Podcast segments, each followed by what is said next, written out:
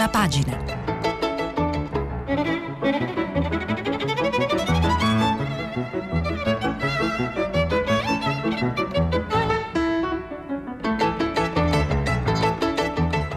Questa settimana i giornali sono letti e commentati da Martino Cervo, vice direttore del quotidiano La Verità.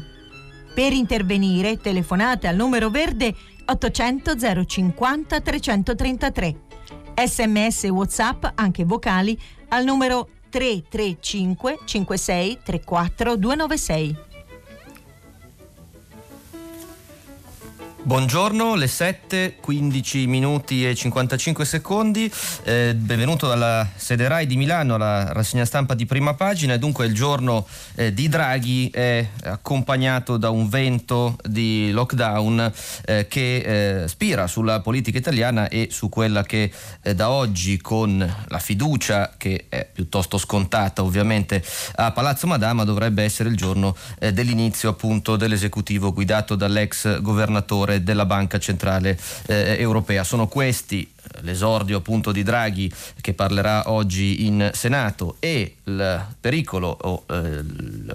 le paventate nuove eh, strette, le nuove misure restrittive eh, per contrastare eventuali eh, peggioramenti della pandemia gli due argomenti che occupano eh, le prime pagine dei giornali con maggiore evidenza. In particolare il Corriere della Sera si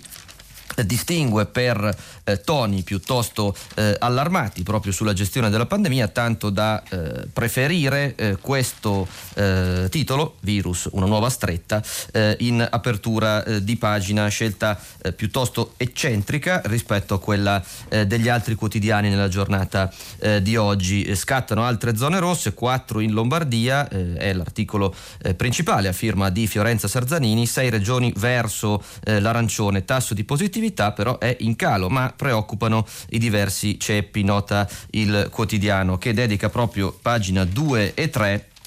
alla appunto stretta con lockdown locali e eh, dà estrema evidenza alla eh, segnalazione in Campania di una nuova variante del virus. Eh, eh ieri abbiamo affrontato quella del Kent, quella inglese, questa è la B1525 che finora conta mh, 32 eh, casi in Gran Bretagna, quindi numero che rispetto alla popolazione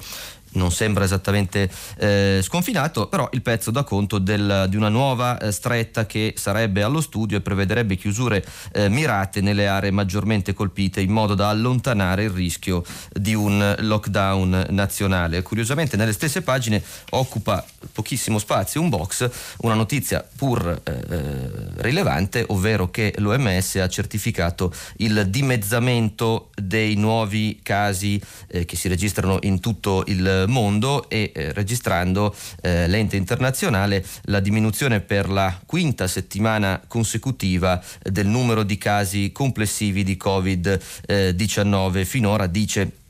il direttore generale dell'OMS in questo box, eh, quest'anno il numero di casi segnalati settimanalmente è diminuito di quasi la metà, da oltre 5 milioni nella settimana dal 4 eh, gennaio a 2,6 milioni di casi nella settimana eh, dell'8 eh, febbraio. Ovviamente, eh, a maggior ragione essendoci un governo eh, neocostituito, le pulsioni per stabilire una linea nuova o di continuità rispetto all'esecutivo guidato da Giuseppe Conte sono sono forti, ne dà conto sempre il Corriere della Sera, la pagina 3 con Monica Guerzoni che eh, firma una sorta di retroscena in cui eh, dipinge o auspica un asse tra eh, Speranza e il ministro Gelmini che come dicevamo ieri ha sostituito agli affari regionali eh, il democratico Boccia e dunque si trova in un ruolo eh, molto delicato dal quale dovrebbe discendere appunto la linea governativa, soprattutto in raccordo con gli enti amministrativi inferiori, eh, regioni e province. E dunque, spiega la Guerzoni, adesso il ministro della Salute che invece è rimasto Roberto Speranza, non ha più al suo fianco l'ex ministro del PD Francesco Boccia che gli garantiva il sostegno dei comuni e delle province e la collaborazione di un blocco di regioni come Lazio, Toscana, Emilia Romagna, Puglia, ovviamente quelle governate dal PD, con la sponda del Veneto. Ora con Maria Stella Germini alla guida degli affari regionali e delle autonomie, l'equilibrio politico è tutto da eh, ricostruire e a testimonianza che il tema già affrontato in questi giorni del crinale tra scienza, tecnica e politica eh, eh è destinato a essere un punto eh, infuocato del dibattito nei prossimi giorni, nelle prossime settimane, è sempre la Guerzoni dalla notizia che il Comitato Tecnico Scientifico verrà numeri- numericamente scusate, ridimensionato, cosa che eh, viene accennata anche su altri quotidiani. Nascerà, spiega il Corriere, una nuova cabina di regia guidata da Draghi e eh, ci sono alcuni nomi, eh, il sottosegretario alla presidenza Garofali, eh, Garofoli, scusatemi, Di Maio, Giorgetti, Franceschini, Bonetti, oltre ai già citati eh, Speranza e Gelmini. Oh, che però appunto la voce della scienza non sia eh, univoca lo testimonia il fatto che appunto nello stesso giorno eh, ci sono autorevoli esperti che danno un grande allarme rispetto al tema delle varianti inglesi, tra questi Massimo Galli, assurdo a grande eh, notorietà, eh, però eh, un altro eh, indiscutibile eh, esperto come Massimo Clementi, che è virologo dell'ospedale San Raffaele a Milano, parla sul QN di oggi, intervistato da Paco Misale a pagina 4, varianti contagiose, stop agli, interi- agli isterismi, il Covid non è più letale di prima, riporta appunto le parole di Massimo Clementi del San Raffaele che parla invece di allarmismo eccessivo e di dice le mutazioni sono normali, i vaccini risultano ugualmente mh, efficaci, spiega nel corso dell'intervista, è vero che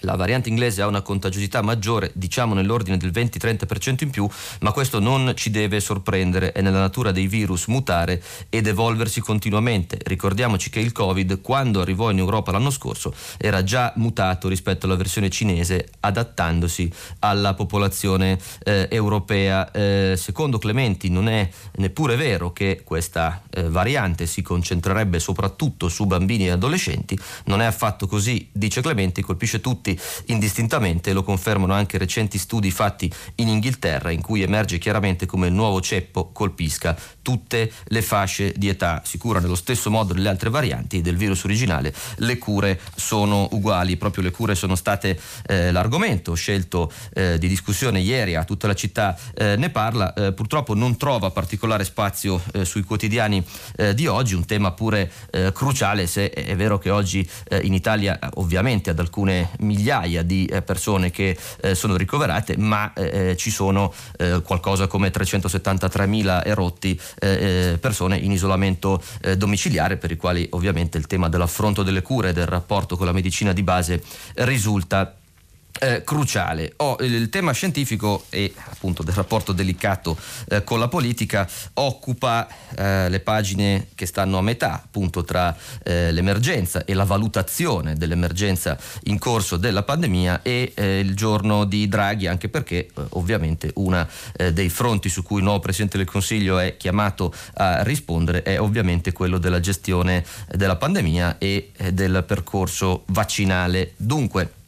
a pagina 5 il Corriere con Lorenzo Salvia dà notizia di un ridimensionamento in arrivo per Arcuri, ma eh, ne conferma eh, in questo retroscena il, eh, il, salvataggio del posto, come dice il titolo. Arcuri salva il posto, ridimensionato, primo sopravvivere e l'attacco è tutto un programma, poteva andare peggio e spiega che Arcuri avrebbe raggiunto un accordo con il leghista Zaia sul via libera alle forniture parallele di vaccino, che però in qualche modo eh, sanciscono un risultato non brillante raggiunto dalla eh, struttura comunitaria commissariale a livello nazionale, cui, eh, la cui scommessa principale era proprio che l'accentramento eh, avrebbe eh, potuto permettere una maggior efficienza nella distribuzione eh, dei sieri. Due pagine dopo un articolo di Fabrizio Roncone che già ieri prendeva un po' eh, di mira, in questo caso Ricciardi, eh, allarga un po' la panoramica e ripercorre eh, quei virologi sempre in tv, liti, allarmi e visioni opposte, è il titolo eh, del suo articolo, piuttosto eh, urticante nei confronti appunto dei virologi e della loro rinnovata visibilità televisiva, è un po' un, un cane che si morde la coda perché evidentemente sono i media a dare, tu, nessuno escluso ovviamente, a dare eh, visibilità ai virologi, salvo poi come dire, criticare la loro eh, visibilità stessa. A chi dobbiamo credere, scrive Roncone, siamo chiusi in un frullatore. Domenica sera Gualtiero Ricciardi, detto Walter, il consulente del Ministero della Salute, invece di chiedere un incontro riservato a Roberto Speranza, come prevede la grammatica elementare, è andato da Fabio Fazio a dire che lui chiuderebbe il paese. Va bene tutto questo? Si chiede Roncone, va bene quello che fa e dice Andrea Crisanti? Che aveva spiegato che senza dati a disposizione non avrebbe fatto il primo vaccino, ma poi il 2 gennaio, ecco Crisanti, è sempre Roncone che scrive, ovviamente in diretta tv dall'ospedale di Padova, manica della camicia arrotolata e dottoressa con la siringa china sul suo braccio, e certo, perché poi lui alla fine se lo fa il vaccino, lui no, eh, noi no, scusate, ma lui eh, sì, e eh, Roncone prosegue appunto la sua eh, carrellata eh, ironica sulla visibilità dei virologi in tv e sui giornali. Eh, di eh, vaccini si parla eh, sul eh, messaggero con una notizia eh, rilevante e che anche in questo caso conferma un netto se così fosse, cambio di rotta, l'Italia è in prima pagina eh, sul quotidiano romano, si legge può prodursi i vaccini in casa trattativa con la UE eh, sugli stabilimenti. Eh, di che si tratta? I servizi proseguono alle pagine 7, 8 e 9 eh, del quotidiano Il Messaggero e eh, in particolare a pagina 9 viene ripreso questo titolo lanciato in prima pagina con un articolo a doppia firma di Francesco Malfetano e Valentina Arcovio. L'Italia vuole prodursi le fiale, Draghi tratterà con Bruxelles e dunque si dà conto della eh, traccia secondo cui il governo sarebbe alla ricerca di stabilimenti per aumentare le dosi a disposizione. E, e questo ovviamente è una eh, strada che inizialmente era stata eh, scartata ma che qualora le eh, i, i big eh, dei, del farmaco dovessero essere convinti barra costretti a cedere o vendere i brevetti potrebbe aprire evidentemente delle linee eh, produttive che potrebbero eh, facilitare e accelerare la produzione e soprattutto la logistica credo e la distribuzione eh, sul territorio. Che siamo alle prese con eh, incognite e ostacoli eh, ancora tutti da superare e che ci siano stati molti forse inevitabili errori lo testimonia anche un editoriale che eh, compare nella spalla di prima pagina della stampa, questa volta firma di Eugenia eh, Tognotti, e che dà conto di un rapporto provvisorio dell'IPPPR, cioè il gruppo indipendente per la preparazione e la risposta alle pandemie, guidato dall'ex primo ministro neozelandese Helen Clark, che eh, è significativamente titolato Virus un anno di fallimenti. Questo rapporto infatti contiene valutazioni, il giudizio di Eugenia Tognotti, molto eh, chiare che rimandano rimandano, virgolettato, a una serie di critici fallimenti nelle risposte globali e nazionali al Covid-19. Eh, l'articolo eh, della Tognotti prosegue e occupa tutta pagina 5 eh, sotto il titolo Ritardi, omissioni, allarmi sottostimati, tutti gli errori dell'OMS in un anno di virus. Si legge l'OMS convoca il suo comitato di emergenza solo il 22 gennaio 2020, decidendo che i sintomi della nuova malattia allora già largamente diffusa in Cina, ma l'abbiamo poi saputo eh, anche in Europa e non solo, non erano preoccupanti come quelli del, della SARS, tanto da scegliere con un discusso equilibrismo su termini come moderata di non dichiarare l'epidemia un'emergenza internazionale di sanità pubblica come invece era stato fatto per l'influenza suina e per Ebola. L'11 marzo infine, prosegue più sotto eh, l'articolo, arriva finalmente la dichiarazione di pandemia. La lentezza nel dichiarare una crisi internazionale attira sull'MS la, la l'ira dell'allora presidente uscente degli Stati Uniti Donald Trump che accusava l'organizzazione di aver gestito in modo pessimo la crisi e di essere un fantoccio della eh, Cina. Ora è tempo di passare, dice Eugenia Tognotti, dalle lezioni apprese ai fatti, cominciando, come sostiene il gruppo di esperti, dalla revisione e dalla riforma dell'OMS. Vedremo se questa cosa avrà un seguito, ma intanto diciamo la parte eh, critica è eh, evidenziata con grande, con grande eh, forza. Ecco, da qui passiamo eh, in attesa di vedere, purtroppo lo vedremo solo sul campo, se chi ha ragione tra, tra chi teme che questa variante inglese paese possa essere l'inizio di una terza ondata e chi eh, al momento confortato dai dati reali delle, delle, de, delle ospedalizzazioni, dei nuovi contagi eh, sembra essere eh, meno allarmista, lo vedremo. Nel frattempo mm, quello che vedremo oggi è il discorso di Mario Draghi che interrompe un silenzio decisamente irrituale per i nostri presidenti del Consiglio, quello che ha fatto seguito al suo incarico e si prepara al discorso con cui chiederà la fiducia, una fiducia come dicevo scontata eh, al Senato, eh, domani invece arriverà alla Camera e partiamo da un suggerimento, eh, consiglio diciamo che arriva eh, dal sito del quotidiano Domani, editoriale domani.it a firma del direttore Stefano Feltri, editoriale che è anche ovviamente sulla prima pagina eh, del quotidiano. Il titolo è Draghi dovrà parlare ai cittadini in modo più chiaro e onesto eh, di Conte. Dice Feltri, Giuseppe Conte parlava moltissimo senza dire quasi nulla. Mario Draghi finora non ha praticamente pronunciato verbo, anche se cortigiani ed esegeti del palazzo gli hanno attribuito dichiarazioni, pensieri, tattiche e strategie. Non sappiamo come ha scelto i ministri e neppure che mandato ha affidato loro, ma oggi Draghi parlerà da Premier per la prima volta in Senato. Qualche elemento in più lo offrirà lodevole, prosegue più sotto Stefano Feltri, il tentativo di lasciar parlare i fatti, ma la loro voce deve sovrastare quella di politici abituati a vivere in un flusso di dichiarazioni e polemiche costante, tanto più rumoroso quanto meno denso di contenuto. Invece mai come in questo momento storico c'è bisogno di spiegare, di parlare, non per trasmettere opinioni, ma per dare elementi al dibattito, di ascoltare l'opinione di Walter Ricciardi, per esempio, nota Feltri, non eh, se ne può eh, più, e prosegue poi eh, l'editoriale che apre appunto la giornata di, di Mario eh, Draghi che oggi dopo le 10 di sera dovrebbe conoscere il numero di senatori che daranno la fiducia proprio al termine di una lunga giornata parlamentare eh, di eh, dichiarazioni. E il tema politico è agitato eh, da questa nuova larghissima maggioranza che avrà una opposizione eh, incorporata eh, dalla mossa con cui ieri il Partito Democratico, il Movimento 5 Stelle e l'EU hanno deciso di eh, costituire una sorta di delegazione, di eh, coalizione eh, al Senato tra i tre partiti unendosi in un cosiddetto gruppo eh, interparlamentare. Ne danno notizia tutti i quotidiani ovviamente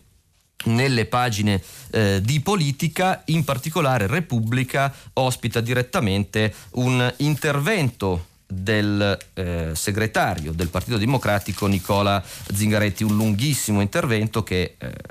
parte dalla prima pagina eh, sotto il titolo La politica c'è, noi alternativi eh, alla Lega in cui il segretario eh, dei Dem un po' traccia la, linea, eh, la sua linea dei prossimi mesi e spiega eh, questo eh, scatto politico eh, che ha sancito una rinnovata unità con i 5 Stelle e l'EU, evidentemente in chiave di rendere strutturale l'alleanza anche a livello amministrativo e spiega che questa unità avrebbe impedito derive di destra. c'è però eh, sotto traccia tra le righe un messaggio probabilmente diretto proprio a eh, Salvini paradossalmente nel cementare questa eh, eh alterità rispetto alla Lega. Nessuno, scrive eh, Zingaretti nella prima metà del suo intervento, inoltre dimentichi mai che viviamo in un sistema politico fondato su sistemi elettorali maggioritari, probabilmente un messaggio per eh, Salvini a cui forse il segretario Dem immagina convenga mantenere una logica bipolare anche all'interno della nuova maggioranza, magari cominciando a riflettere anche su una legge elettorale, visto che a parte i 5 Stelle evidentemente Lega e PD costituiscono i due gruppi più significativi dai quali non si potrà prescindere né per una nuova legge elettorale né per l'elezione del nuovo capo dello Stato a gennaio dell'anno prossimo. Vedremo come andrà eh, questa eh, avventura della nuova eh, maggioranza. Anche eh, ovviamente la stessa Repubblica dà conto della costituzione del nuovo eh, intergruppo parlamentare che riunisce i tre partiti. Lo fa proprio a fianco dell'intervento di eh, Zingaretti con un pezzo di Giovanna Vitale dal titolo Al Senato gruppo giallorosso per arginare la destra con la benedizione di Conte. Proprio il ruolo dell'ex ormai presidente del Consiglio è ritenuto eh, come dire, una notizia, eh, la notizia principale eh, di quello che sembra un po' un cambio eh, di rotta da parte del Fatto Quotidiano che, partito molto critico con eh, l'esperimento Draghi, oggi forse fa una piccola svolta e titola in prima pagina C'è vita nei giallorosa, una sponda per Conte. Draghi al Senato oggi avrà la fiducia più ampia eh, mai vista, il centrosinistra prova a riunirsi intorno all'ex Premier e a pagina 2 e 3 si dà conto appunto con un articolo di Luca De Carolis del gruppo giallorosa il cui federatore sarebbe Conte e si legge nel pezzo eh, eh, si dà conto del parere estremamente positivo eh, rispetto all'operazione da parte di Conte, il suo primo obiettivo resta preservare la coalizione, conferma un grillino eh, di peso, si legge nell'articolo, un tema di cui l'avvocato ha parlato ieri per un'ora anche con Goffredo Bettini, il Dem che aveva tentato ogni via per tenerlo a Palazzo Chigi, frecciata poi a Renzi per il tramite di Zingaretti, di cui si ricorda la dichiarazione eh, a carta bianca, Renzi ha scelto di abbattere il Conte bis per destrutturare quel modello politico, ovviamente l'alleanza PD 5 Stelle Leu, modello che, prosegue l'articolo del fatto, i 5 Stelle e Leu vorrebbero a tutti i costi tenere in piedi e dunque Conte verrebbe eh, recuperato come federatore, con ruolo poi tutto da capire, oltre a quello ritrovato di professore universitario, eh, per appunto l'ex presidente del Consiglio per un gruppo che si costituisce eh, tracciando inevitabilmente una linea di, di faglia all'interno del governo eh, si rinsalda dall'altra parte eh, di questo strano bipolarismo interno alla maggioranza eh, eh, il centrodestra. Ne dà conto il, non a caso il giornale che a pagina 9 eh, dà conto appunto del coordinamento tra Lega e Forza Italia per evitare un governo a trazione giallo-rossa. È uno scenario dipinto da Fabrizio De Feo a pagina 9 del quotidiano diretto da Sallusti, un vertice per coordinare l'azione di governo. Matteo Salvini incontra nel suo ufficio il neo coordinatore nazionale di Forza Italia Antonio Tajani e la responsabile dei rapporti con gli alleati Licia Ronzulli, un summit ristretto in cui viene fatto il punto della situazione alla vigilia del discorso di Mario Draghi a cui i due partiti voteranno la fiducia in cui si inizia a ragionare su come declinare la nuova anomala alleanza nel contesto del governo di unità nazionale. Vedremo se eh, l'esecutivo Draghi sarà in qualche modo un, una camera di decantazione di un nuovo eh, bipolarismo che prima o poi dovrà eh, trovare eh, sfogo, si immagina, nelle, nelle urne. Intanto però il Presidente del Consiglio ha decisamente una serie di eh, problemi in agenda eh, piuttosto eh, complessi. Repubblica, per esempio, spiega eh, del eh, cambio di linea eh, secondo le, le, le, idee che peraltro Mario Draghi ha sempre esplicitato anche in un recente convegno del cosiddetto G30 di cui prima di questa avventura era eh, guida e presidente, e cioè quella di convertire la logica degli aiuti alle imprese, eh, passando da aiuti a pioggia a contributi più mirati, indirizzati eh, nei settori ritenuti più in grado di assorbire e creare nuova occupazione. E dunque, pagina 3, Roberto Mania e Roberto Petrini, il governo studia un nuovo decreto che modifichi i criteri per i ristori alle aziende in crisi, non più una percentuale del fatturato perso, ma una somma che compensi affitti e bollette e la linea sarebbe confermata dal neo ministro dell'economia Daniele Franco che vorrebbe, virgolettato sempre nel pezzo di Mania Petrini, soluzioni più specifiche e mirate. Ricorda anche l'articolo che finora sono stati stanziati 108 miliardi contro l'emergenza, ma i tempi della ripresa eh, si allungano e dunque servono altre eh, formule Ecco, siccome il tema ovviamente di come finanziare queste spese eh, indifferibili per tenere in piedi il tessuto eh, socio-economico del paese non è eh, solo ovviamente un problema italiano, resta ovviamente il tema di come finanziarli e dove eh, trovare risorse. Da questo punto di vista il Tesoro eh, ha, può vantare ottime notizie. L'apertura del Sole 24 ore di oggi è molto significativa e dice nel 2021 il tesoro si finanzia a tasso zero, giù a 0,06% il costo medio delle emissioni, risparmio annuo fino a 2,5 eh, miliardi. La buona notizia di ieri è che le aste recenti eh, di BTP, la maxi emissione di cui si parla a pagina 3 del quotidiano finanziario a firma di Moria Longo, eh, hanno raccolto 14 miliardi il Tesoro ha infatti collocato nuovi buoni decennali e trentennali legati all'inflazione, tassi e premi ai minimi. Addirittura il eh, Tesoro ha ridotto all'osso i rendimenti di due BTP in corso, offrendo il più basso premio per nuove emissioni mai visto e questo ha fatto sì ritirare i fondi più speculativi, cal- facendo calare la domanda, ma ha lasciato comunque in campo eh, quelli più stabili, spiega Moria Longo, e così l'Italia ha risparmiato interessi, cosa positiva, e ha anche allontanato gli investitori più volatili e in fondo anche questa è una cosa positiva. Insomma, 82 miliardi di domanda faranno meno titolo sui giornali, ma il modo in cui sono stati ottenuti fa di certo l'interesse eh, paesi, del paese. Scusate. Evidentemente eh, il pezzo sotto, sempre a pagina 3, a firma Maximilian Cellino, eh, spiega che il Tesoro appunto si finanzia a tasso zero da inizio anno e ha già risparmiato fino a 2,5 miliardi. È evidente che è in campo mm, massicciamente la Banca Centrale Europea che garantisce e di fatto eh, è la, la, il compratore netto dei titoli di Stato di tutti i paesi eh, dell'Eurozona e a questo proposito eh, sulla verità riporto un'analisi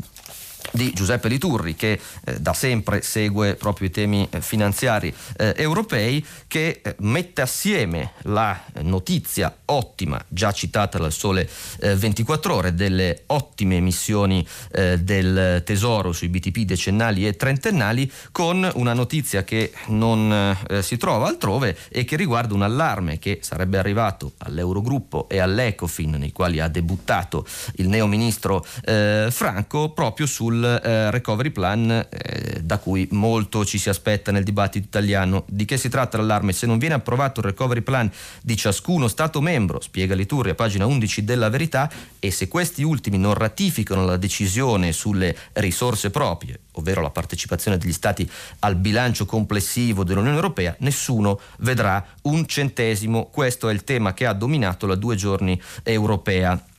e eh, infatti eh, spiega poco oltre il nodo della decisione sulle risorse proprie, cioè l'attribuzione di nuove risorse fiscali al bilancio comune da parte degli Stati. Anche qui si tratta di un passaggio che sta creando enormi grattacapi ai, pia- ai piani alti di Palazzo Berlaimon. Le parole dei commissari lo testimoniano. Se tutti gli Stati membri non approveranno quella decisione, la UE non potrà partire con la raccolta di denaro emettendo obbligazioni sui mercati e quindi nemmeno un centesimo potrà essere arroga- eh, erogato scusate, agli stati. E dunque, nota Liturri, passando una nota di eh, commento, eh, è difficile capire come sia possibile affidare le prospettive di crescita di un paese a uno strumento lento e farraginoso, il recovery plan appunto, quando il risparmio privato in tutto il mondo è a caccia dei nostri titoli eh, pubblici. E nelle casse del MEF al 31 gennaio c'erano 71 miliardi di 75 scusate, miliardi eh, di liquidità. E eh, con questo eh, paradosso chiudiamo la pagina economico economico-finanziaria per passare al grande nodo del lavoro. Eh, il messaggero e altri quotidiani, ma il messaggero in maniera eh, più approfondita addirittura apre sulla faticosa ricerca di una linea sul grave tema dei licenziamenti, in questo momento prorogati eh, fino al blocco dei licenziamenti, ovviamente prorogato fino a fine marzo. Licenziamenti, dice il messaggero in prima pagina, ok da PD e Lega, blocco per tutti fino a giugno. Questa è dunque l'ipotesi che si starebbe profilando eh, in seguito alle prime mediazioni volute dal neo ministro Orlando, anche qui in attesa di avere una posizione ufficiale, diciamo così, da parte di Draghi. Confronto tra il ministro Orlando e le imprese, pressione bipartisan per lo stop. Draghi il lavoro per la riforma della CIG, cartelle fiscali si pagheranno in due anni e proprio pagina 2 e 3 sono dedicati a questo tema. A pagina 3 un articolo a doppia firma di Luca Cifoni e Michele Di Branco e eh, riprende questa notizia dell'ipotesi di un blocco totale fino a giugno. L'ipotesi definita dal precedente esecutivo, spiega l'articolo, prevedeva una proroga ma legata alla fruizione della CIG Covid. Ora il punto di caduta, secondo quanto si apprende da diverse fonti della nuova maggioranza, potrebbe invece consistere nel prolungare il disco rosso di licenziamenti fino al 30 giugno prossimo. Blocco dei licenziamenti e CIG sono al centro del decreto Ristori che dovrà essere approvato dal nuovo esecutivo e in ballo c'è anche il prolungamento della cassa Covid ora gratuite, gratuita per le imprese. Ci sarebbero poi, prosegue, modifiche al contratto di solidarietà difensiva, congedi straordinari per i genitori di under 14 14 in quarantena o a casa per scuole chiuse, nuovi finanziamenti per il terzo settore e i patronati, partenariati pubblico-privati per incentivare lo sviluppo delle competenze dei lavoratori e un nuovo sostegno ad hoc per gli under 26 impiegati in attività creative. Insomma, il sostegno alle imprese colpite dagli effetti delle restrizioni abbandonerà il criterio dei codici ATECO, molto eh, contestati da diverse categorie produttive, per tentare di arrivare ai soggetti economici effettivamente colpiti, tendenza questa che veniva già eh, citata come linea programmatica anche eh, da eh, quotidiani letti eh, poco fa in precedenza. Più nel dettaglio, sempre su questo tema, la stampa eh, a pagina 8 entra nuovamente parlando di mini prorogo blocco selettivo, eh, Orlando al bivio licenziamenti, cresce il pressing delle imprese, eh, l'idea di congelare lo scudo 15 giorni per disegnare la riforma della cassa, il ministro vede le categorie, misure ad hoc per i settori più colpiti, dunque è un po' più possibilista rispetto alle asserzioni eh, del messaggero il quotidiano di Torino su questo delicatissimo tema. Dal lavoro alla giustizia eh, e da Orlando alla Cartabia, eh, comprensibilmente è il giornale a dare la massima evidenza eh, all'autentico colpo di scena che si è registrato ieri al eh, TAR eh, che ha accolto il ricorso della, relativo alla battaglia per, tra toghe per la eh, gestione della Procura di Roma e il quotidiano diretto da Alessandro Sallusti, autore di un fresco libro intervista di cui molto si è parlato con l'ex PM Luca Palamara, titola proprio citando il nome eh, della toga ed ex presidente dell'NM. Palamara, atto secondo, titola il giornale Tempesta sulle toghe, che è successo il TAR, conferma la versione dell'ex numero uno dell'NM da rifare la nomina del procuratore eh, di Roma come dicevo, eh, addirittura due e tre del giornale sono dedicate a questo tema. Il TAR ha dato ragione ai due PM esclusi, o meglio a due dei tre eh, PM esclusi, ovvero eh, Lovoi e Viola. Non è stato invece accolto il ricorso di Giuseppe Creazzo, procuratore eh, di Firenze e, come spiega Luca Fazzo, pagina 3, è finito sotto inchiesta accusato di molestie a una collega PM, mentre sono stati accolti appunto i due ricorsi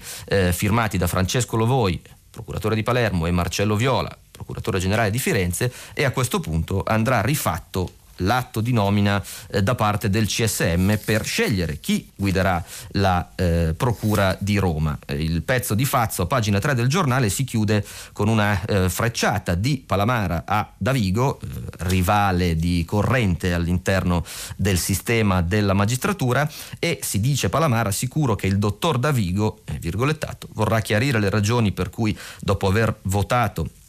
Viola decise di cambiare il suo voto a favore di Prestipino, che lo ricordiamo è eh, l'attuale eh, procuratore eh, capo di Roma, è il caso di dirlo, eh, subiudice eh, dopo la eh, sentenza appunto del TAR e in attesa del pronunciamento del Consiglio di Stato. Del caso Roma si occupano come ovvio un po' tutte le firme che siamo abituati a trovare su questi argomenti molto specializzati e complessi da seguire su tutti i quotidiani. Se è Fazzo scrive scriverne eh, sul giornale, ne scrive Giacomo Amadori sulla verità, Antonella Mascali sul fatto a pagina 7 e anche la stampa ne dà conto con un ampio eh, eh articolo che eh, occupa eh, pagina 15 eh, del quotidiano eh, diretto da Massimo Giannini per la firma di Francesco Grignetti e quindi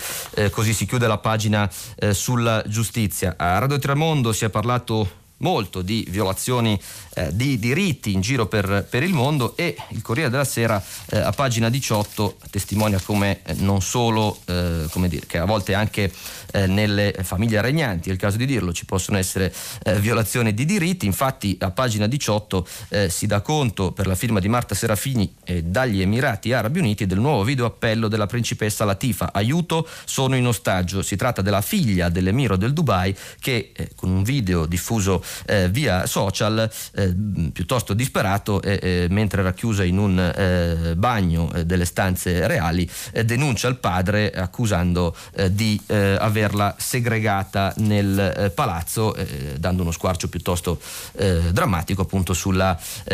vita di questa famiglia negli Emirati Arabi Uniti. Per la pagina di esteri il Repubblica a pagina 15 ha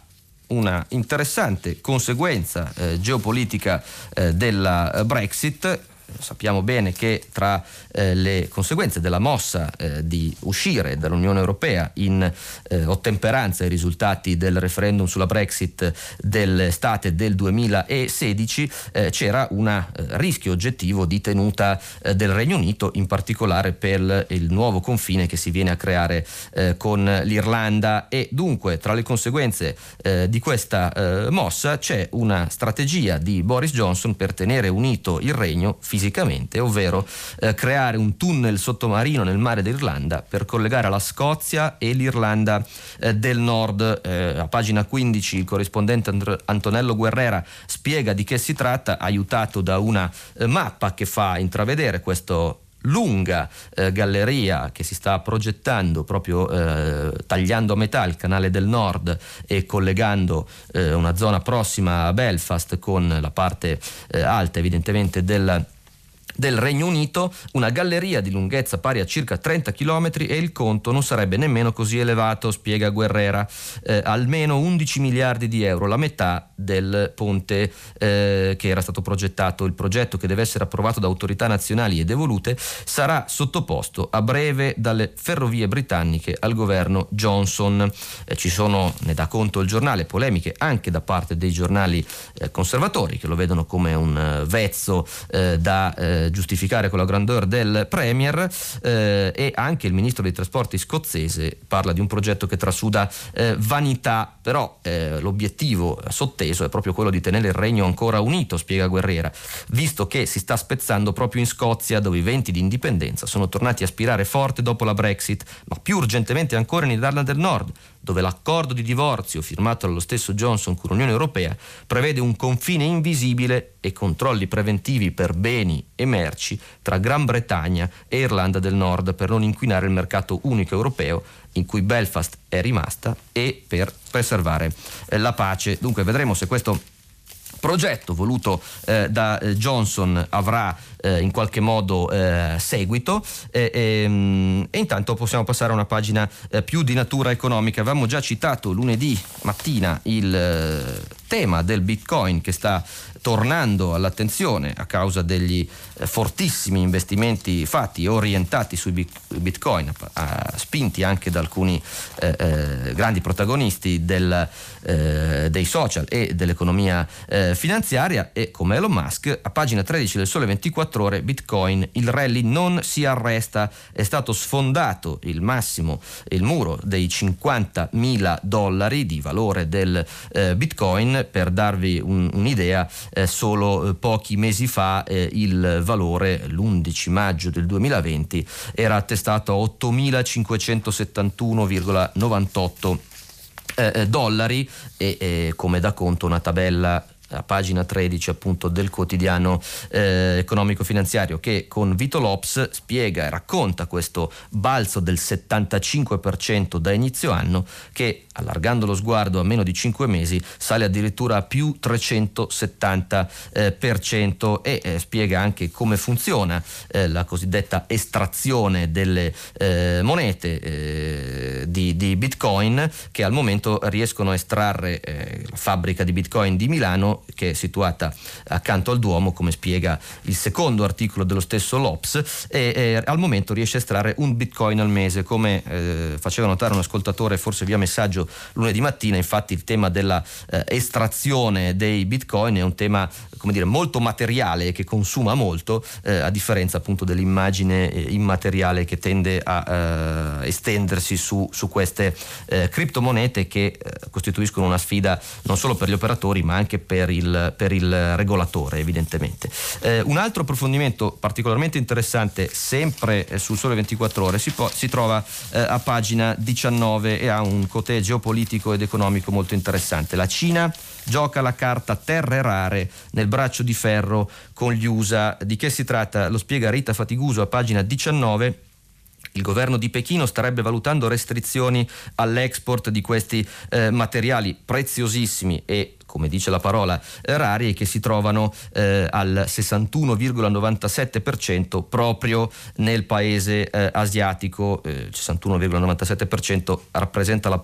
la percentuale di eh, produttori di terre rare eh, nel mondo. Gli altri due paesi sul podio sono Stati Uniti e Myanmar. Eh, ora la Cina sventola a sua volta una possibile stretta all'export di terre rare, vecchio asso nella manica, mentre il ministro dell'industria prende tempo e si affida al parere finale del Consiglio di Stato cinese e della Commissione Militare Centrale. La minaccia comunque eh, c'è perché queste eh, riserve e questa produzione sono così importanti eh, eh, lo spiega la preoccupazione del Pentagono eh, che è allarmato per la dipendenza degli Stati Uniti dalla Cina per le terre rare che vengono infatti utilizzate in qualsiasi cosa, spiega la Fatiguso, dai missili a guida di precisione ai droni. Negli ultimi mesi lo stesso Pentagono ha firmato contratti con miniere americane e australiane per spingere ad aumentare la produzione. Le terre rare per i cinesi sono sempre più preziose perché servono nei veicoli elettrici e nella generazione di energia eolica. D'altronde i cinesi soffrono per lo shortage di chip per auto che sta danneggiando tutto l'automotive, da Volkswagen, Ford, Subaru, Toyota, FCA,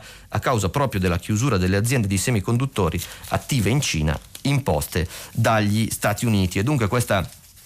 battaglia eh, geopolitica sicuramente avrà eh, nuovi strascichi e sarà una sfida per la nuova amministrazione Biden eh, che ovviamente conserva il dossier Cina eh, in cima eh, all'agenda un po' come era stato eh, per, quel, per, per, per, il presidente uscente. di questioni con la Cina si occupa anche l'apertura di Milano Finanza perché anche questo quotidiano economico dedica l'apertura, anzi dedica la prima pagina al sorpasso della Cina rispetto alla UE. Come spiega l'occhiello del titolo, il dragone supera gli USA nel commercio con l'Unione Europea. Il Covid non frena Pechino interscambio boom più 4% a 586 miliardi di valore con il mercato unico, eh, a testimonianza che appunto il ruolo della Cina paese che sta uscendo eh, più in fretta degli altri, a quanto sembra, eh, dal Covid, è destinato a eh, rimanere un tema enorme nell'agenda mh, geopolitica mondiale. Oh, passiamo a un approfondimento eh, di tutt'altra natura, mentre sono le 7.55 e 48 eh, secondi. Il Corriere della Sera a pagina 23 torna su un eh, mistero che affascina eh, gli storici e non solo eh, da moltissimi anni, ovvero il tema della fine dei dinosauri. E c'è una nuova ipotesi fatto avvenuto circa 66 milioni di anni fa, c'è una nuova ipotesi di cui dà conto a pagina 23 Giovanni Caprara e non sarebbe stato come si era ritenuto in passato, una meteorite a causare l'estinzione, eh, eh, non un asteroide, ma una cometa, una cometa di, eh, con un diametro intorno ai 14 km che cadendo sulla Terra avrebbe provocato un immane disastro alterando l'ambiente sino a causare l'estinzione dei grandi eh, dominatori. E dunque eh, appunto questa estinzione di massa non avrebbe coinvolto solo i dinosauri, spiega l'articolo, ma addirittura tre quarti delle specie vegetali e animali viventi sulla Terra. Le tonnellate di materiale scagliato nell'aria e redistribuito intorno al globo resero l'ambiente quasi impossibile. Sarebbe stata dunque una delle, mo- delle comete eh, disturbate dalla forte azione gravitazionale di Giove che sarebbero state strappate appunto 66 milioni di anni fa dalla nube di Oort, cioè il serbatoio di relitti della formazione dei pianeti che avvolge l'intero corteo planetario. E dunque c'è questa nuova Ipotesi corredata da un'interessante tabella che mostra il tragitto che avrebbe fatto questa eh, cometa prima di eh, sbriciolarsi vicina al Sole e poi colpire eh, con alcuni frammenti la Terra causando questo eh, radicale eh, sconvolgimento. Di spazio si occupa in modo molto diverso anche Repubblica con un lungo inserto dedicato al eh, caccia a Marte che apre con una suggestiva foto di prima pagina e appunto racconta di questa corsa degli astronauti, dalle pagine 17 e 22 sono eh, dedicate da Repubblica a questo eh, tema eh, affascinante, ehm, mentre eh, sempre eh, Repubblica dà conto di un'altra notizia estremamente significativa eh, eh, nell'anno della pandemia, ovvero eh, Central Park in rosso, il notissimo eh, parco al cuore di New York, è in deficit per colpa del Covid, è la prima volta che accade in 40 anni. Set chiusi, niente eventi, spiega Massimo Basile a pagina 13, il buco è di 10 milioni di dollari. Tra le conseguenze della chiusura degli ultimi 11 mesi, ce ne sono due che vengono spiegate dall'articolo, il ripopolamento naturale del parco e il crollo eh, degli affari. Sono ritornati eh, animali mm, scomparsi da 130 anni come il gufo bianco delle nevi, ma eh, eh, ovviamente il contraltare la chiusura di attività e l'annullamento di eventi che hanno finito per creare un buco di bilancio senza precedenti per i quali si è scatenata una eh, raccolta fondi per riaprire questo eh, polmone all'interno della, della, della città eh, americana per eccellenza. Eh, ricordo che essendo eh, mercoledì ci sono in edicola eh, non solo degli inserti come Vivi Milano del Corriere della Sera che racconta della eh, riapertura, si spera duratura, delle mostre, in particolare eh, racconta della mostra di eh, Tiepolo che si apre a Milano e viene dedicata la copertina, un eh, lungo articolo all'insegna della scoperta del pittore veneziano con un'intervista a Vittorio Sgarbi Sgarbi, ma anche eh, Panorama che apre con una, una copertina eh, che ha un primo piano molto intenso di Mario Draghi e titolato Tutte le spine di Draghi, dal caos scuola si legge sulla copertina alla crisi del lavoro, dalle grandi opere bloccate alla giustizia da riformare e poi la sfida dei vaccini con l'incognita sui miliardi del recovery fund tra appetiti dei partiti e paletti di Bruxelles, come e perché la marcia trionfale di Super Mario rischia di trasformarsi in una via crucis, è la copertina eh, del, del, settimanale scusate, eh, diretto da Maurizio Belpietro. Mancano pochi secondi alle 8 e quindi si conclude qui la prima parte della rassegna stampa, ci risentiamo tra poco col filo diretto. Buongiorno, bentrovati, sono le 8, 4 minuti e 30 secondi adesso. Eh, comincia il filo diretto con gli ascoltatori, seconda parte della rassegna eh, stampa di prima pagina. Eh, comincerei eh, citando, visto che era stato l'ultimo cortese intervento eh, di eh, ieri da parte di un'ascoltatrice direttamente impegnata nella sanità come infermiera, con il ricordare, se ieri fosse stato poco chiaro, l'indirizzo dove si può leggere, consultare il protocollo di decisioni per le cure intensive eh, di cui abbiamo eh, parlato ieri. Eh, il documento si trova sul sito del SIARTI, eh, Savona, Imperia, Ancona, Ancona, Ravenna, Teramo, Imola.it slash news slash 382977 e eh, appunto a questo link si può scaricare eh, questo protocollo che è frutto del lavoro coordinato da Francesca Ingravallo e Luigi Riccioni e interviene appunto sul delicatissimo tema dei criteri con cui eh, applicare o meno eh, le, le, le, rianimazioni sostanzialmente eh, all'interno della eh, pandemia Covid. Il SIARTI è la società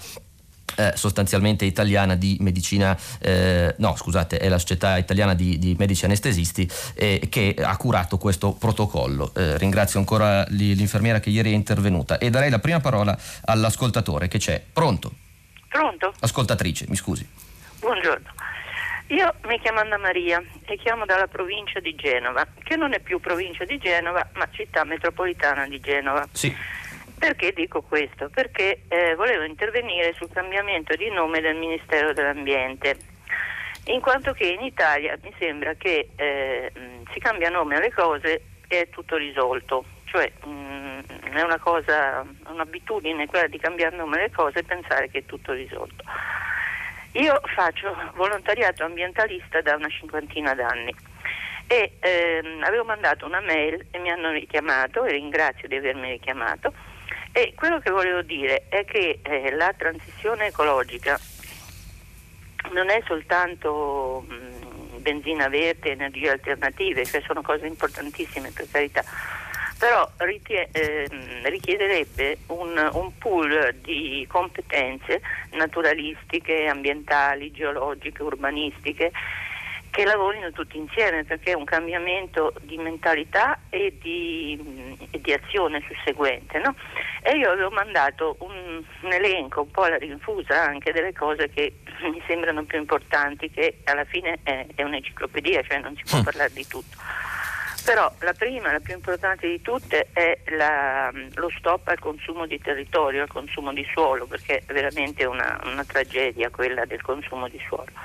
Poi la rinaturalizzazione dei corsi d'acqua per il dissesto idrogeologico, perché si sono fatte tante cose, ma sempre col cemento, mentre la, i corsi d'acqua continuano, se nella loro evoluzione hanno preso una certa forma ci sarà una ragione, quindi sarebbe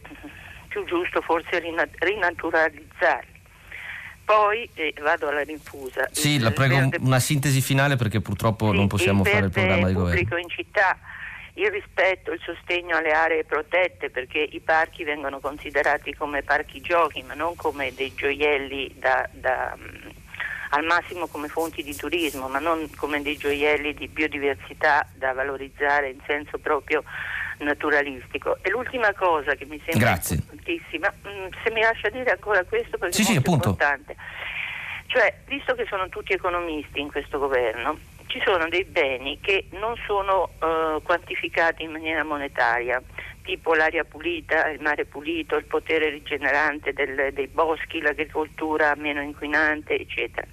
Se si desse un valore economico, si monetizzassero in qualche maniera questi valori, penso che tutto, tutta la costruzione economica avrebbe un cambiamento radicale, mentre vengono dati per scontati e non valutati in, anche da questo punto di vista. Grazie, grazie ad Anna Maria. In effetti il Ministero della Transizione Ecologica, così come è stato nominato e al netto delle eh, polemiche sollevate all'interno del Movimento 5 Stelle, eh, nascerebbe un po', vedremo poi se sarà confermato, eh, dalla ambizione di riunire al netto delle deleghe anche una eh, regia complessiva di una serie di interventi che, come notava l'ascoltatrice, eh, devono gioco forza, eh, come dire, impegnare non solo diverse competenze ma anche diversi eh, decisori politici in maniera allineata, appena perdere ovviamente una regia eh, complessiva. Quanto all'interessante notazione sulla monetizzazione, eh, ovviamente bisogna intendersi su cosa eh, eh, significa l'espressione. Mi spiego, eh, da un certo punto di vista, se l'intento è quello di dire, riconoscere un valore è comprensibile, dall'altro ciò che ha un valore monetizzabile poi può essere a sua volta soggetto a operazioni di mercato e quindi paradossalmente contravvenire l'intento iniziale. Penso, spero, penso di aver interpretato correttamente la notazione di, di Anna Maria. Nel frattempo mh, do spazio a un paio di messaggi. Eh, Domenico eh, nel corso della rassegna eh, di poco fa eh, chiedeva eh, se non siamo già in campagna elettorale per le politiche attraverso le amministrative frazionate nel tempo, così i politici, nota l'ascoltatore, sono distratti dal loro compito di governare. Non sarebbe opportuno concentrare le elezioni amministrative in un solo giorno equidistante dalle politiche, una specie di medio termine? Beh, dunque c'è un diciamo, problema di normale corso, nel senso che non tutte le amministrazioni regionali e comunali comunali eh, votano allineate, quindi ogni anno eh, si, si, affastellano anche a seconda della, ragione, della durata eh, non costante dei mandati, sia per differenza di enti, sia per eh, eventi che possono intercorrere interrompendoli e quindi chiamando di nuovo i cittadini al voto. In un certo senso è inevitabile che ogni elezione eh, amministrativa abbia una ricaduta politica per quanto eh, ogni elettore evidentemente si esprima sul suo territorio, ma evidentemente c'è una connotazione politica, tant'è che eh, in alcuni casi poi alcune tornate particolarmente dedicate di elezioni regionali hanno determinato anche eh, sconvolgimenti negli assetti di governo. Credo che ogni elezione sia comunque eh, fatto il giusto peso, la giusta tara, eh, una misurazione, un termometro del del eh, dato eh, elettorale, della percezione dei cittadini, dell'apprezzamento dei cittadini per chi eh, governa, questo a volte è una lama a doppio taglio perché penalizza magari ottimi amministratori che si eh, propongono al voto eh, appartenendo a partiti che soffrono eh, una valutazione negativa complessiva e, e, viceversa. Credo che però sia un po' inevitabile e comunque sia preferibile mantenere il più possibile aperto questo, e funzionante questo termometro, traendone poi i, i dovuti segnali. La seconda telefonata, pronto? Sì, buongiorno, eh, sono Paolo dalla provincia di Genova. Buongiorno. E volevo parlare in merito all'abolizione diciamo, del Ministero dello Sport. Sì. Io sono un operatore del settore e penso di non essere l'unico, troviamo abbastanza umiliante questa, questa decisione perché eh, lo sport eh, lo riteniamo, ma penso che sia ritenuto da tutti, anche dagli antichi, eh, di un'importanza fondamentale per la crescita uh, de- dell'individuo, uh, è correlato direttamente con diciamo, l'aspetto fisico con quello, con quello, intellettivo, per cui dire, questo principio uh, che passa in secondo piano con queste scelte, tutto sommato in qualche maniera umilia un po' tutto il settore, che peraltro è un settore molto importante, nel senso che non è solo la parte educativa, ma poi c'è anche un'industria dietro, insomma ci sono dai collaboratori sportivi alle industrie che producono e tutto il resto.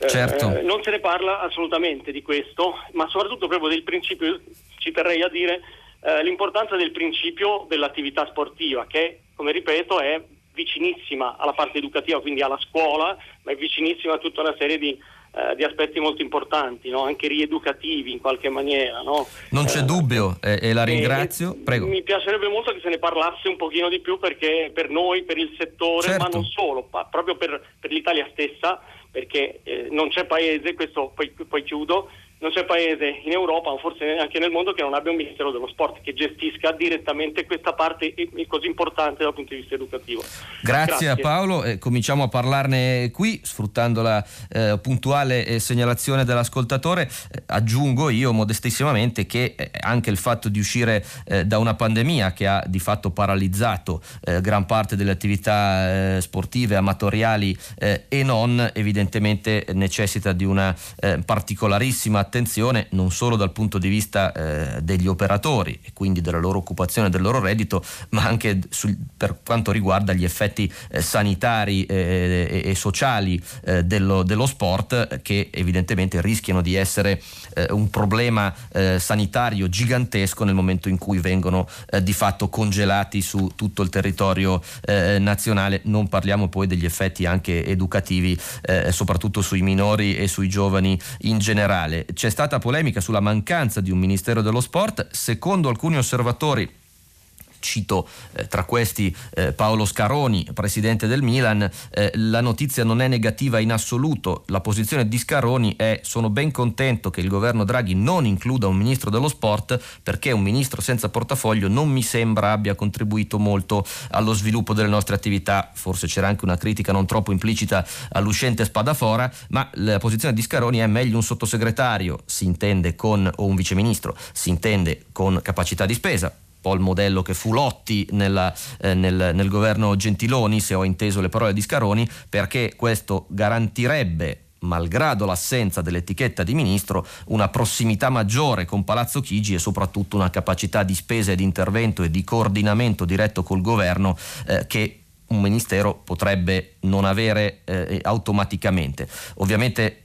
conta quello che si fa al di là delle eh, etichette e delle cariche, vedremo chi ha avuto ragione, ovviamente per tutto il comparto, per tutti gli operatori, ma direi per tutti gli italiani l'augurio è quello che a prescindere dalla formula che si troverà e dalle deleghe che verranno assegnate eh, tra l'altro si sta per comporre il quadro completo e faticoso di sottosegretari e viceministri ci sia comunque una formula che garantisca eh, finanziamenti e un'attenzione dovuta a un comparto eh, cruciale davvero per tutto, per tutto il paese la prossima telefonata pronto?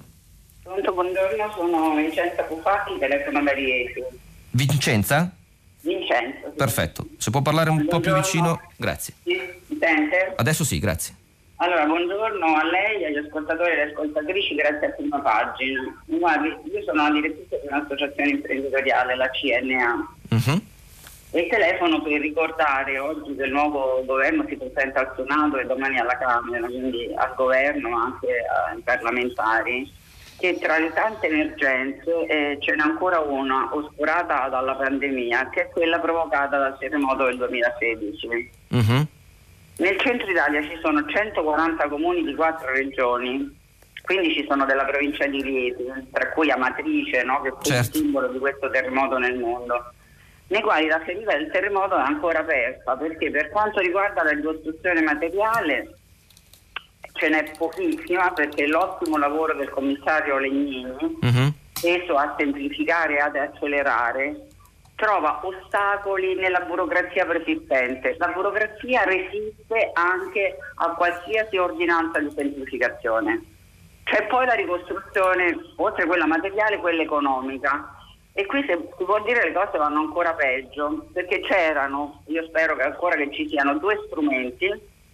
il credito d'imposta sisma che è scaduto al 31-12 doveva essere prorogato con la legge di bilancio, non è stato prorogato, uh-huh. poi è stato detto che lo sarebbe stato con il mille proroghe, non c'è stato, ora ci si dice che lo sarà con gli emendamenti del mille proroghe, speriamo, però naturalmente bisogna trovare la copertura di bilancio. Grazie. Poi c'erano gli incentivi della zona franco-urbana, che è una nota area istituita in quest'area, che è stata anch'essa prorogata per il 2020 e 2021, compreso l'anno di imposta 2022, ma è stata prorogata nell'agosto scorso e da allora non c'è nessuno strumento attuativo, cioè non è possibile fare le domande. Quindi di fatto non c'è uno strumento economico per la ricostruzione economica. Io spero che qualcuno, io non voglio dare consigli a nessuno, ma voglio semplicemente essere testimonianza del disagio, del gravissimo certo. disagio delle imprese di questo territorio. Certo, no, la ringrazio, invece penso che sia eh, titolata anche a dare consigli e volentieri se ne facciamo eh, eh, latori, visto che eh, non solo il tema della ricostruzione, ma in più in generale il tema eh, dei decreti attuativi, cioè dei, dei, dei regolamenti, delle eh, leggi successive ai decreti che spesso rimangono inapplicate e che sicuramente un cambio di governo rischia di impantanare ulteriormente, è un tema cruciale non solo per l'importantissimo eh, settore eh, che ha eh, citato l'ascoltatrice, ma più in generale proprio nelle dinamiche eh, legislative capita molto spesso che anche a imponenti decretazioni poi seguono incagli sui decreti attuativi e che rischiano poi di vanificare l'intento complessivo del, del legislatore. Quindi ben venga il richiamo al, al territori, all'urgenza di stare vicini ai territori colpiti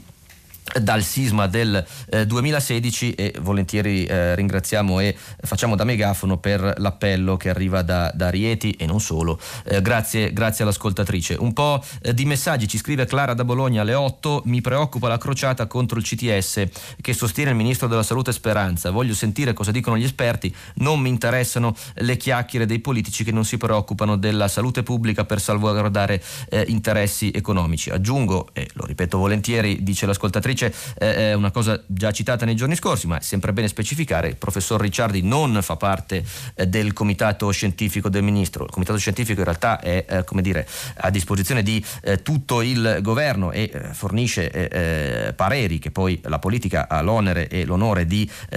convertire o meno in provvedimenti di cui ha responsabilità politica, sarebbe molto bello, aggiungo io, se ci fosse come dire, da una parte un consesso eh, di esperti eh, dediti eh, pri- completamente privi di interesse, dediti solo alla eh, dire, segnalazione eh, delle, delle, urgenze e dall'altro eh, i politici. Credo che non le cose non stiano così purtroppo per fortuna fate voi e che ci sia un faticoso lavoro da fare sia dal punto di vista del processo eh, decisionale che non può non restare in capo ai rappresentanti eh, eletti o comunque sostenuti da un Parlamento eh, di eletti e la loro come dire, vicinanza eh, con chi possiede competenze che evidentemente un politico non ha fino allo specifico necessario per eh, prendere alcune decisioni. Però eh, sono tre giorni che bene o male ruotiamo intorno a questo tema in infuocato che è quello del eh, confine tra tecnica, scienza e politica che come abbiamo sempre detto resterà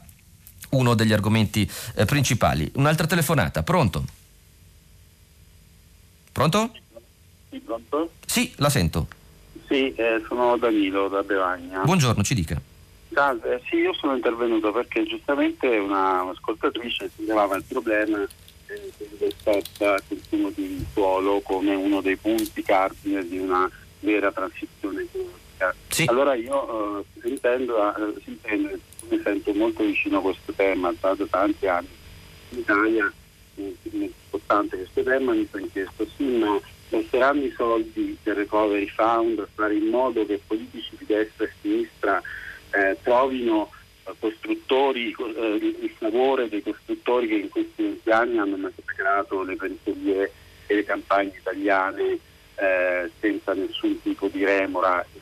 etico, perché eh, la questione della transizione ecologica è innanzitutto una questione di cultura politica e prima ancora che dell'ecologia della natura è necessario che si pongano le basi di un'ecologia della mente e anzi i soldi del Recovery Fund potrebbero non diventare invece proprio un puntello eh, che, che, gioca contro eh, le esigenze di una vera transizione ecologica che parte innanzitutto dalla cultura politica.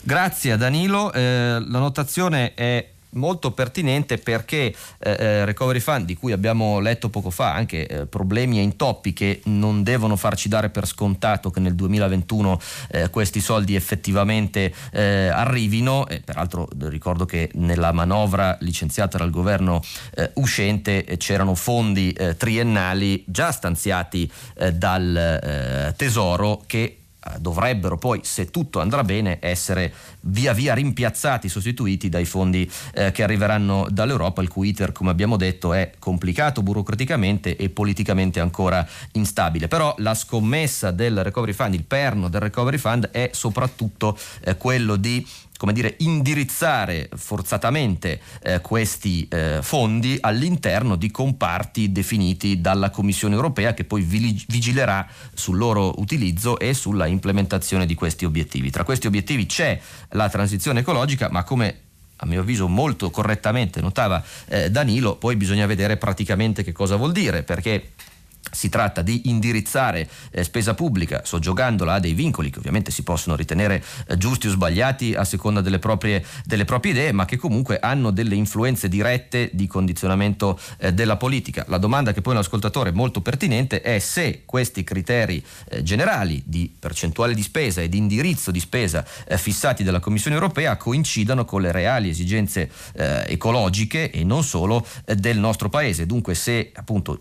vadano a essere ostative nei confronti di una cultura politica ecologista o di una serie di eh, attenzioni specifiche declinate sulle nostre peculiarità orografiche, geografiche, economiche e quant'altro, o se invece non rischino essere di essere dei vincoli eh, paradossalmente di ostacolo. Credo che la domanda sia eh, molto pertinente e solo la futura eh, implementazione, il futuro dialogo tra il governo e la Commissione per declinare in maniera capillare e concreta questi obiettivi ci possa fornire una, un abbozzo senso eh, di, di, risposta. Eh, peraltro il tema ecologico vedo che eh, tocca diversi mh, messaggi mandati dagli ascoltatori cui raccomando sempre eh, di, di, firmare i loro interventi. Eh, lo ha fatto Elisa da Roma che alle 8 e 47 secondi eh, commenta negativamente il tunnel, il progetto del tunnel di cui abbiamo parlato poco fa, grazie all'articolo di Repubblica fra Irlanda del Nord e Scozia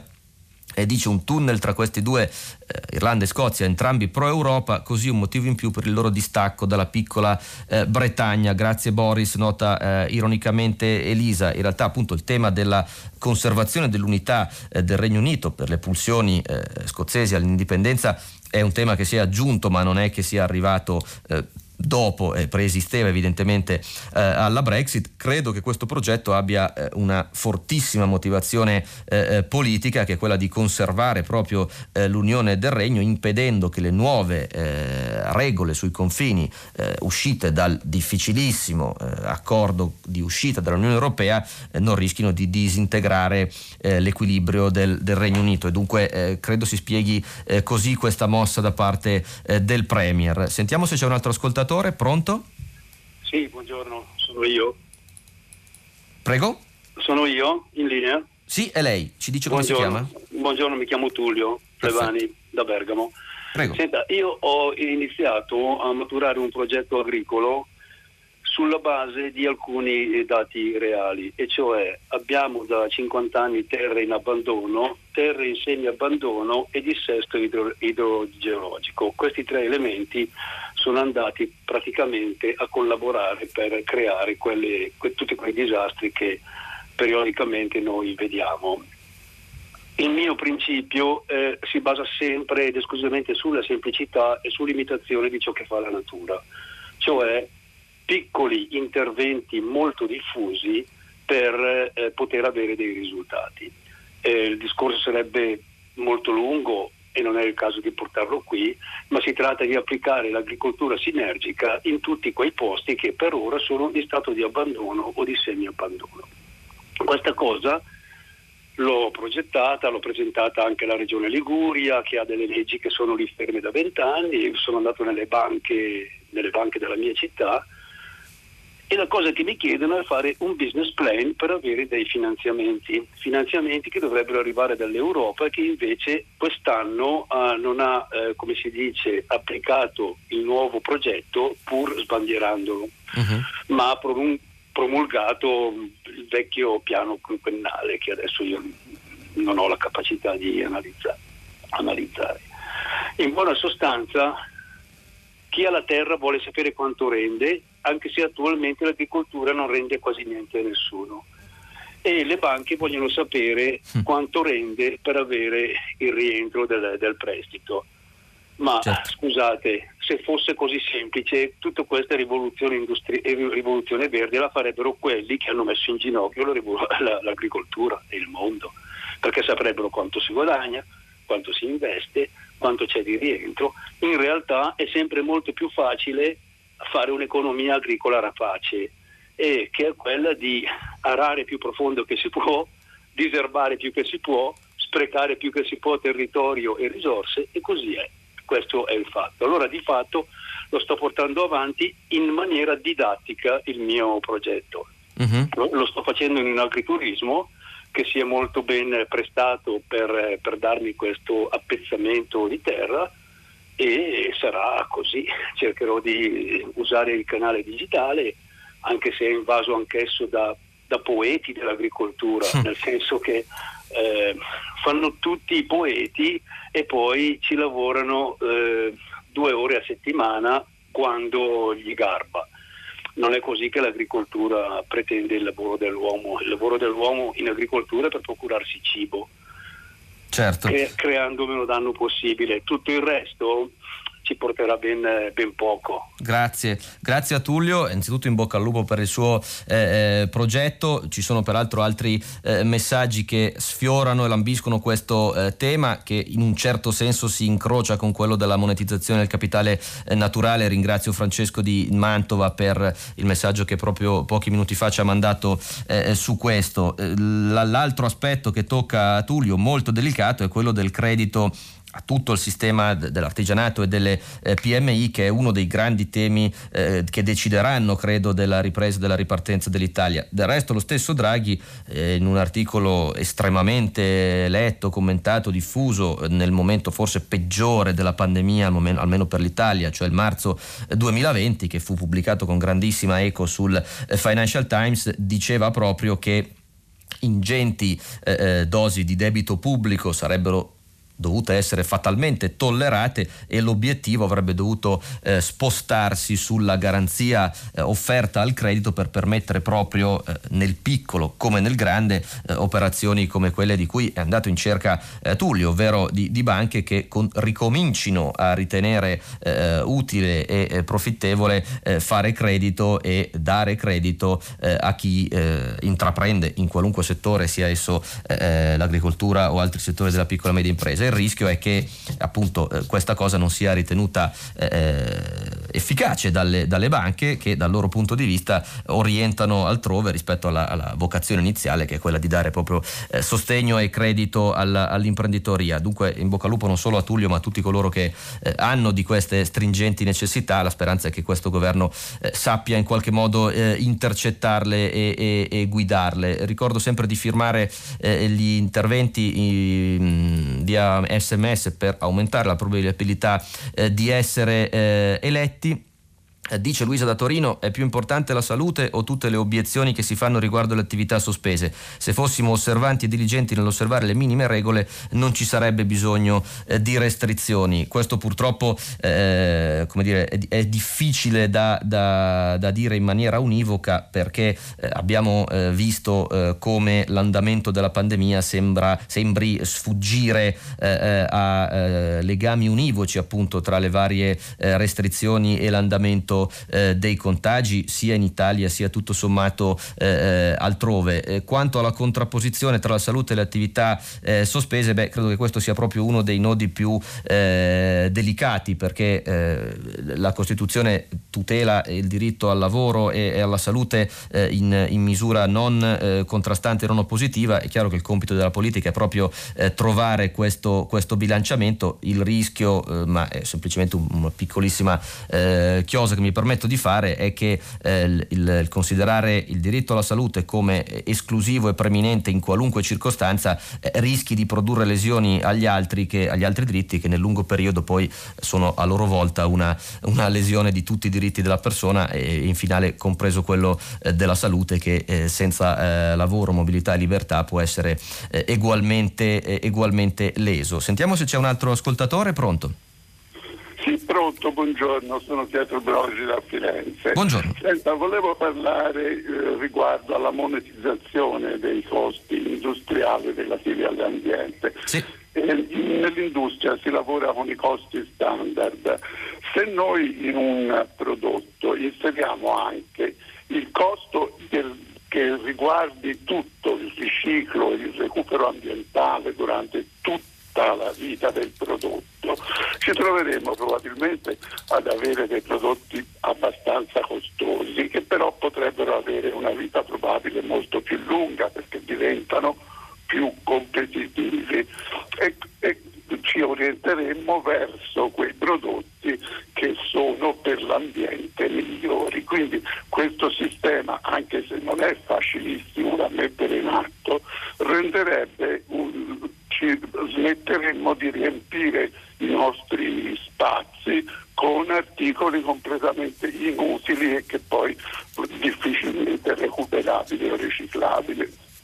Grazie, grazie, grazie a Pietro per questa eh, sua nota. Sono molti i messaggi proprio che ruotano attorno a, a questi temi. Io ne scelgo uno che ci eh, fa spaziare su un altro argomento, viene da Alessia eh, di eh, Firenze di pochi minuti fa, eh, con riferimento al messaggio di Paola da Modena delle 7.44 di ieri, che parlava dei verbali del Comitato Tecnico Scientifico di cui abbiamo accennato eh, in mattinata. Confermo, ovviamente ha ragione, che questi sono eh, segretati e vengono pubblicati solo dopo 45 giorni dalla data della riunione. Trovo questo intervallo di tempo, dice l'ascoltatrice, discutibile e incomprensibile, notando un'incongruenza tra la possibilità di accesso alle trascrizioni trascrizioni di interrogazioni parlamentari che si tengono in Senato alla Camera eh, praticamente quasi in tempo reale o al massimo dopo 24 ore e invece quelli che hanno a che fare, i verbali che hanno a che fare con la mia salute e la salute nazionale richiedono un'attesa di un mese e mezzo. Perché? Eh, queste sono state le disposizioni costruite in una eh, situazione evidentemente di emergenza che la questione sia particolarmente eh, delicata lo confermano eh, gli interventi dei tribunali amministrativi ma soprattutto un'inchiesta eh, della procura di Bergamo che si è mossa anche in questo senso eh, per capire bene quali sono state le informazioni messe a disposizione del governo in particolare nella eh, drammatica circostanza che ha richiesto l'introduzione delle eh, zone rosse nel marzo del 2020 e capire chi abbia messo e come a disposizione del governo. Le informazioni e come poi il governo abbia eh, eh, proceduto con eventuali responsabilità che sta ovviamente alla, alla procura accertare. Il tema esiste, è molto eh, delicato e interessante, la, eh, l'abbozzo di risposta che era stato dato alla domanda dell'ascoltatrice sul motivo di questo eh, intervallo di tempo era stato motivato col fatto di eh, non come dire, interferire uso un avverbio forse improprio, ma anche emotivamente su, imbattuta, eh, eh, come dire, confondendo ulteriormente eh, le acque e mescolando quel eh, mare difficilissimo da separare appunto tra eh, parere tecnico e decisione politica. Probabilmente questa, questa disposizione era stata messa per questo motivo, per evitare di, come dire, esporre e attaccare eh, eh, chi dovrebbe avere un ruolo eh, consulenziale, salvo che poi appunto la visibilità sui media eh, eh, da suo confonde ulteriormente eh, le acque. Sono le 8 e quasi 36, sentiamo se c'è un altro ascoltatore, pronto? Sì, buongiorno, sono Luca da San Casciano Val di Pesa. Buongiorno. buongiorno. La mia domanda riguardava appunto, se ho ascoltato stamattina ehm, quel, quell'articolo che parlava appunto del, del passaggio dalla valutazione de, dell'erogazione dei fondi alle aziende tramite i codici Ateco sì. a invece a, a, un'altra modalità che prevederebbe gli affitti e le, le spese e, sostenute. Insomma, sì. E le spese sostenute. Eh, ora, eh, è chiaro che, a parte che mh, credo che questa cosa qui alla fine, eh, come dire, possa incidere sul fatto che vengano, eh, come dire, eh, questi soldi vadano a vantaggio esclusivamente poi alla fine di chi affitta, di, cioè come dire, mm, mi sembra che si vada sempre a, a, a foraggiare banche e assicurazioni che sono poi alla fine e grandi proprietari immobiliari che sono quelli che controllano oggi il mercato immobiliare degli affitti per, anche per le imprese, non soltanto per i privati.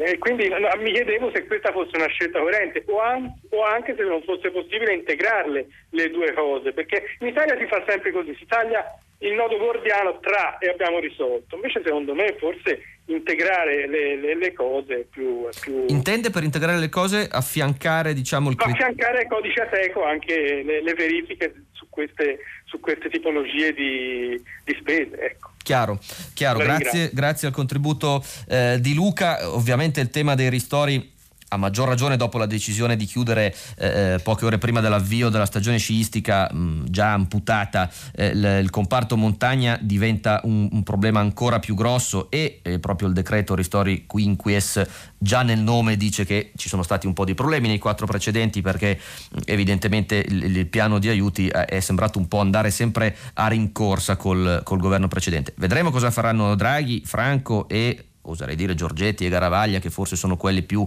eh, direttamente coinvolti dal tema della eh, ripartenza e degli aiuti. Il sistema dei codici Ateco era stato criticato per la sua eh, farraginosità nell'identificare in maniera rapida i settori in cui intervenire. Un problema a monte ovviamente sono le risorse destinate, il secondo problema è il criterio con cui queste eh, vengono erogate, eh, mh, anche qui mh, diciamo che nessun paese evidentemente eh, ha trovato la formula eh, magica, diciamo che il calcolo delle percentuali sulle perdite di fatturato rischia, almeno si è dimostrato fin qui nella sua applicazione pratica, al di là della, della teoria, piuttosto eh, complesso e economicamente ritenuto da larghissima parte mh, quasi totalmente insufficiente eh, a volte a consentire alle imprese di rimanere eh, un po' in apnea ma poi rimettere la testa eh, fuori dal pelo dell'acqua e si spiegano anche così le centinaia di migliaia di posti di lavoro persi pur in regime di blocco eh, dei licenziamenti che evidentemente sono imprese che sono eh, saltate e non hanno avuto bisogno di licenziare perché semplicemente non c'erano più i posti eh, di lavoro. non so se sarà possibile contemperare le due cose, di certo quello di cui c'è bisogno e di interventi più mirati, più rapidi e più eh, consistenti. È veramente impossibile, credo, eh, eh, soddisfare tutti da questo punto di vista, anche solo come criteri eh, teorici. Se qualcosa le esperienze all'estero ci possono insegnare è che in effetti si è teso di più, in alcuni paesi come eh, la Germania, in un dialogo più eh, intelligente e capillare con il regime di aiuti eh, studiato dall'Unione Europea, di intervenire rispetto appunto alle spese sostenute che sono forse più immediate da eh, eh, documentare, mentre almeno in Italia il calcolo delle perdite di fatturato si è eh, rivelato un po' complesso e a volte non è intervenuto eh, dove c'era davvero bisogno. Da questo punto di vista il lavoro sarà eh, comunque durissimo. Eh, ci sono ancora, prendiamo un'altra telefonata chiedendo molta rapidità all'ascoltatore, pronto? Pronto, buongiorno a tutti, sono Claudio da Roma. Buongiorno. E appunto sentendo il progetto, l'idea di fare un tunnel dall'Irlanda, io eh, vorrei dire, si vuole fare un tunnel dall'Irlanda, se è stato fatto un tunnel sotto la Marica, e noi non riusciamo a fare un ponte sullo stretto di Messina. Si dice sempre che eh, Calabria e Sicilia avrebbero bisogno di tante infrastrutture, che non ci sono ferrovie e strade, ma io dico, questo è un benaltrismo serve solo a non fare né l'uno né l'altro, da qualche parte bisogna cominciare. Io sono convinto che, e poi non c'è neanche la questione ecologica perché le navi sono altamente inquinanti rispetto a un, a un ponte Grazie. Grazie a Claudio, mi scusi se la interrompo, ma siamo in chiusura. Peraltro è una delle richieste che è tornata sul piatto di Draghi, mi pare sollevata da Salvini. Vedremo cosa succederà e se Boris Johnson sarà in qualche modo eh, precursore da questo, da questo, punto di vista. Eh, siamo a pochi secondi dalla chiusura, giusto il tempo di ricordare che dopo il giornale radio Silvia Bencivelli condurrà pagina 3 a seguire le novità musicali di primo movimento e alle 10 come sempre tutta la città ne parla che approfondirà un tema posto dagli ascoltatori. Tutto può essere riascoltato sul sito sito di Radio 3 alle 8.41 e 25 secondi eh, e io vi do appuntamento alla rassegna stampa di domani. Grazie.